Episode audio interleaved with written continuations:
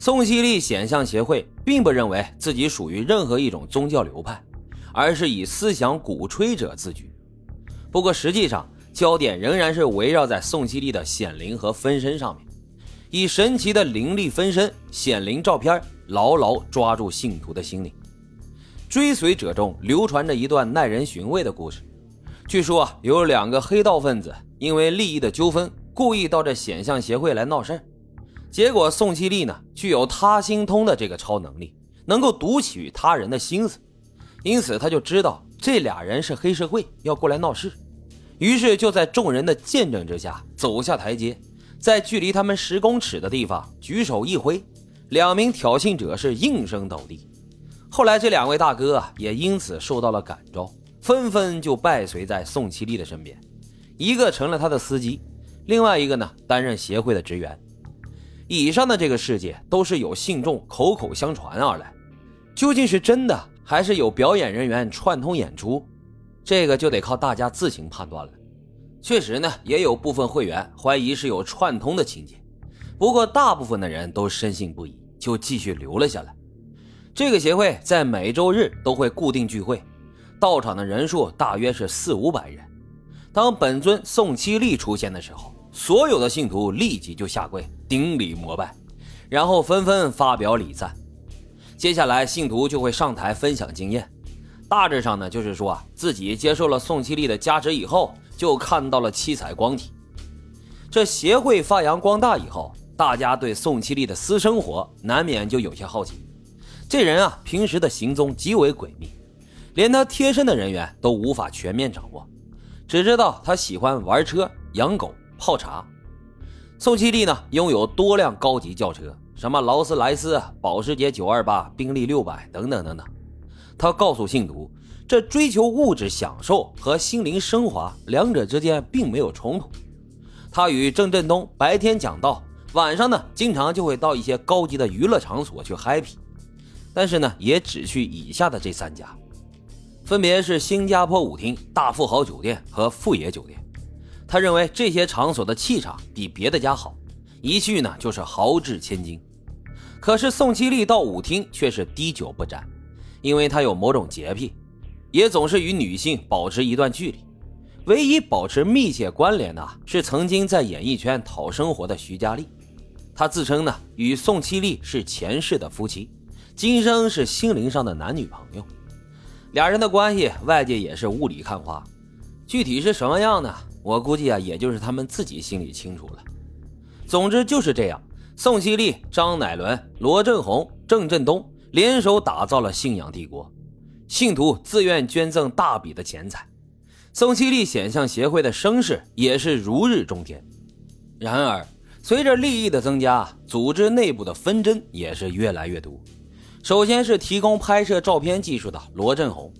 他想要以著作权为理由向协会索取巨额的财富，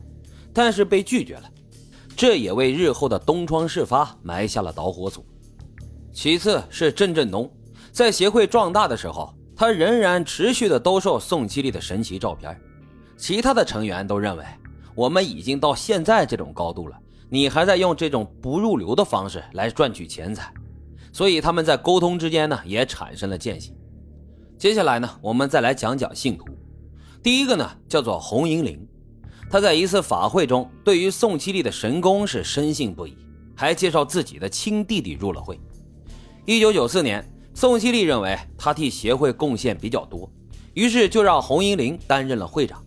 但是这个会长啊，始终只是个傀儡，没有实权，也没办法去决定协会的走向，导致他也管不住这底下的会员，实权遭到了架空，所以也被有心人士是胡搞一通。最严重的应该就是时年四十七岁的陈江丽华了。他在一九九一年通过朋友的介绍，深信宋希历的神迹，每天就投入到了协会的工作当中，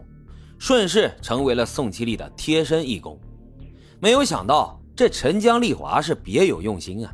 在他深入协会运作的核心之后，侵吞了会员的捐款三百三十七万元，被协会告到了台北地检署，以业务侵占将他起诉，随后被判处了有期徒刑一年十个月。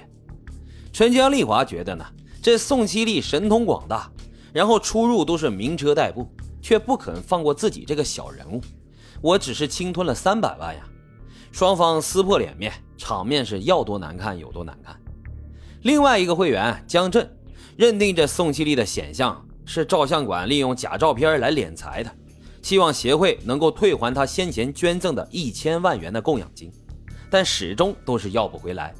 所以在一九九六年的十月，上述这俩人就联合控告宋七力欺诈。台北市议员屈美凤也召开了记者会来指控宋七力敛财的过程，还牵涉出谢长廷夫妇常年信奉宋七力。一时之间，这宋七力与宗教敛财就画上了等号，同时也重创了谢长廷的政治道路。面对这场恶斗，协会派出了张乃仁出来应战，宋七力呢则是躲在幕后不出面。张乃仁反击说，江振本来就是黑社会，只是不方便透露是哪个帮派，而陈江丽华呢在协会侵吞财产也是法院认定的事实。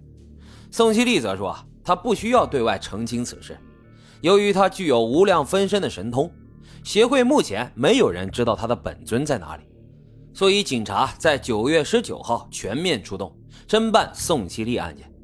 将前会长张乃仁、现会长洪英林、会计杨振志带回来审讯。而关键人物就是摄影师罗振宏则在家中被逮捕，他向警方承认了宋七力部分会发光的照片是他重复曝光的技巧做出来的，当初以一张三十五块钱的价格卖给宋七力，作为向信众展示神迹所用。罗振宏呢可以说是不顾一切了，立刻就向警方坦诚了造假。其实我们刚才也说过，他打算申请照片的著作权专利遭到了拒绝，从而心生怨恨，这也就可以理解他被抓之后的表现了。自从这事件爆发以后，纷纷也有一些老百姓跳出来说遭到协会相关人员的诈骗。眼看雪球是越滚越大，宋七力的本尊不得不在十月十三号在显像纪念馆举行了记者会，现场是涌入了三百多名信徒，簇拥着宋七力，并且当场是双膝跪地双掌合死，众人是情绪激昂，有人对着宋七力猛拍的照片，拍得比记者都还勤，为的呢就是希望拍到显灵分身的影像。记者呢就对宋七力轮流的发问，即使身边环绕着坚定的信徒，记者丝毫也没有手下留情。第一个问题就是说，你到底有没有发光分身的神功？宋七力则回答，当然有了。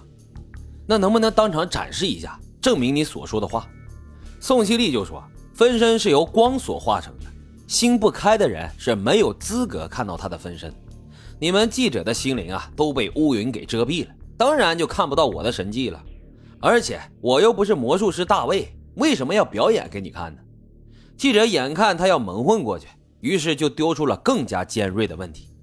那你为什么要经常去一些歌厅、舞厅等娱乐场所？宋七力脸色一沉，他说，我有一颗悟道的心，所以我无处不在，无所不去，在总统府跳舞和在歌舞厅跳舞都是一样的，只是跳舞才是我的兴趣而已，至于信众的供奉，那是人家送我钱财，我只是没有拒绝而已。